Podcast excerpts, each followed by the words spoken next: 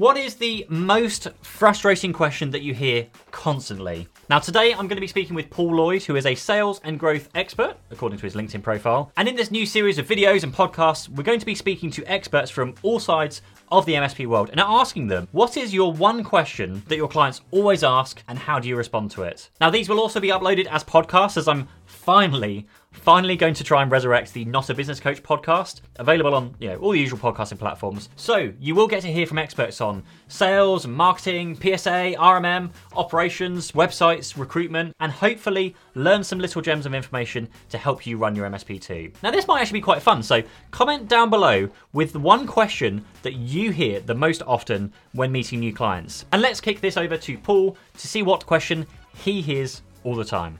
I mean, the question that I hear most often um, from from the smaller MSPs is how do I go out and win new business? And everybody within you know within that smaller community, they want to go out and they want to new, win new clients um, to build their business. And typically, they've got to where they are through recommendation and referral. So what they need to be able to do is to go out and sell deliberately. So you know, what do I need to do to go out and sell um, to a number in some respects. And in terms of, of advice and, and what you know what we talk about, then I'd like to say it's really complicated and, and hard, but you know, fundamentally none of this is rocket science. But I think what happens is they get to where they are recommendation referral, so they come from anywhere. So any you know, you get a recommendation. It could be a company in Scotland, it could be a company in Portsmouth, it could be a company with five staff, it could be a company with 50 staff. You can't go out and sell to those. So you first and foremost have to decide who is it that you want to sell to and to some extent i mean there's, there's a lot of nonsense talked but i mean it's really just creating an audience of people that fit with you that you can get on with that you want to go out and sell to. So that could be accountants it could be lawyers it could be companies within 25 miles of the office it could be companies that have requirements for large data storage or high security or any any community and define that and get a very clear list of people that you want to sell to and then go and do it. So you go and do it by being where they are. So you know, whether that's LinkedIn, YouTube, whether it's your local network business club, you have to be there. They have to see you. They have to know who you are. And that takes time and effort because so many businesses have grown through recommendation referral, which is relatively easy then if you actually want to go out and sell deliberately, then there's a lot more effort. You've got to make it happen. So uh, you've got to put time in.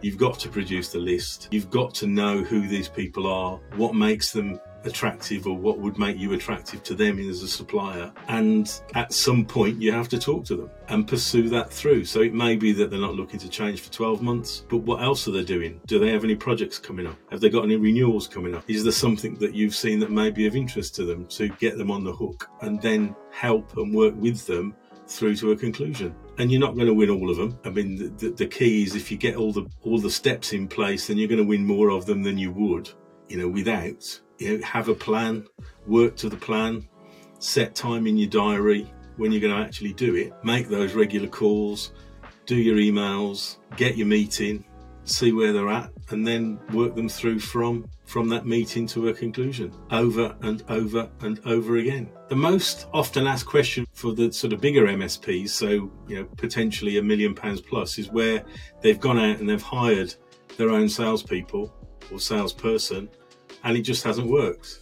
And I've spoken to people that have, on three occasions, I mean, which is staggering. I've found people who have been in business for 30 years and who have had two or three salespeople all of that time and never got them to actually produce any business. But it's always the salesperson's fault. So, you know, over and over again, what you find is that it's always the salesperson's fault. And I have to say, well, have you looked at your business? And again, a lot of it comes down to understanding the process but then managing the people tightly so that they do what you want them to do, giving them again a target list of accounts so they know where you want them to go and sell and their job then is to get into those people. They know what it is that they're selling which means that you have to commit that to paper that it's not all in your head. They need to understand pricing because what tends to happen is when you're doing it for yourself, you don't write all of that down and they need a sales story. And if you don't give them any of that, and you know, the number of times I've been told, well, they've got a desk and a chair, they've got access to Google, they can go and do some business, is just staggering because you wouldn't do that with a techie. You wouldn't take a technical person on, stick them on the help desk, and assume that they can do everything that is needed. You know, they need some guidance, they need some training, and they need managing. And every week you have a CRM, you should be distilling all of their efforts and all of what they do so that you know in the event that you part company you've got that for the next person or to work with yourself but you'd be surprised at the number of people who take a salesman on, don't talk to them for six months, and then sack them because they haven't done anything, and they've got nothing behind them. They've got no contacts, they've got no work, they've got nothing that's gone on. And all that happens is that that person will go off and work for somebody else, and they'll be six months down the track in terms of producing business. The answer is take them on, give them a framework within which to work, manage them on a weekly, at least weekly basis, produce a pipeline, and manage a forecast. And then people will start to produce business for you. Thank you, Paul, for that gem of knowledge. If you're not already, please subscribe or follow or whatever it is. The podcast, Not a Business Coach podcast, which will be on all the usual platforms. And of course, subscribe to the channel if you're not already. And I'll see you in the next one. Cheers. Bye bye.